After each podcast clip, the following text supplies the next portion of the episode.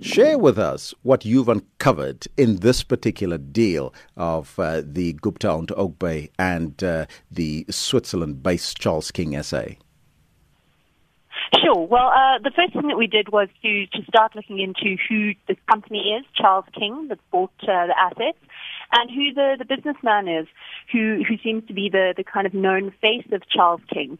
Um, what we were sort of able to discover when we went through the leaks was that there is a, a sort of pre-existing relationship between the Gupta family and Al Zaruni, the, the businessman uh, that's, that's you know, fronting for this company. And it seems that the role that he has played for the Guptas in the past has to really be a sort of front person who kind of holds shares in a company and, uh, and, you know, in, in order to explicitly hide their involvement in that company in order to, you know, which has kind of beneficial tax reasons when you're registering a company in Dubai and that kind of thing.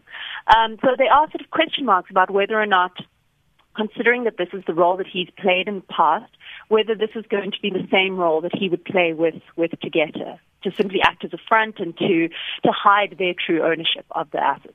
Now, we understand that the price of the company might have been lowered. Share with us more in this regard.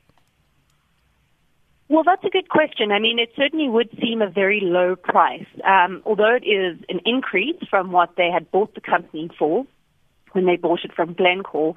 Um, one has to remember that you know the that there have been numerous attempts to sell off parts of these assets. Yeah, that they've owned the Optimum Coal Terminal, the rumored price there was $250 million. Now that's already taking us to, you know, 3.3 billion rand. That's for one of the assets in the bundle. Then on top of that, you've got the Koornfontein mine, which was sewn up with a very nice Eskom contract they bought the mine that we we had understood was on the market for around one billion rand. So it would be a significant discount to be selling the assets for 2.97 billion, uh, which again raises sort of question marks.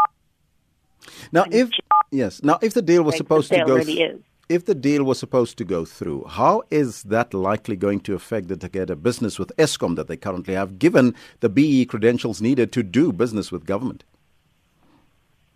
Well, yeah, I mean that is a very good question. Um, you know, the the DMR has said that they would be happy with the proposed 30% black empowerment stake in the in the new Charles King deal. Now that's not going to be good enough for Eskom. In terms of those contracts, you know, it's not just a it's not a nice to have. It's really written into those contracts that they have to that the that or whoever owns that mine and takes over that contract has to have a 50% plus one minimum stake in the case of the, the Brakfontein contract, which, although they've sold that asset, they've still retained that contract.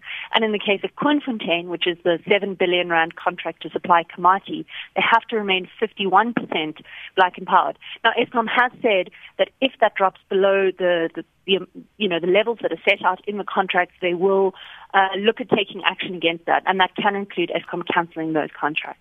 Is there a link between the firm owned by Mzwanele Manyi that has bought the Gupta owned media unit ANN7 and the New Age uh, between Oak Bay uh, or, between the two of them uh, in relation to this deal with Tegeta?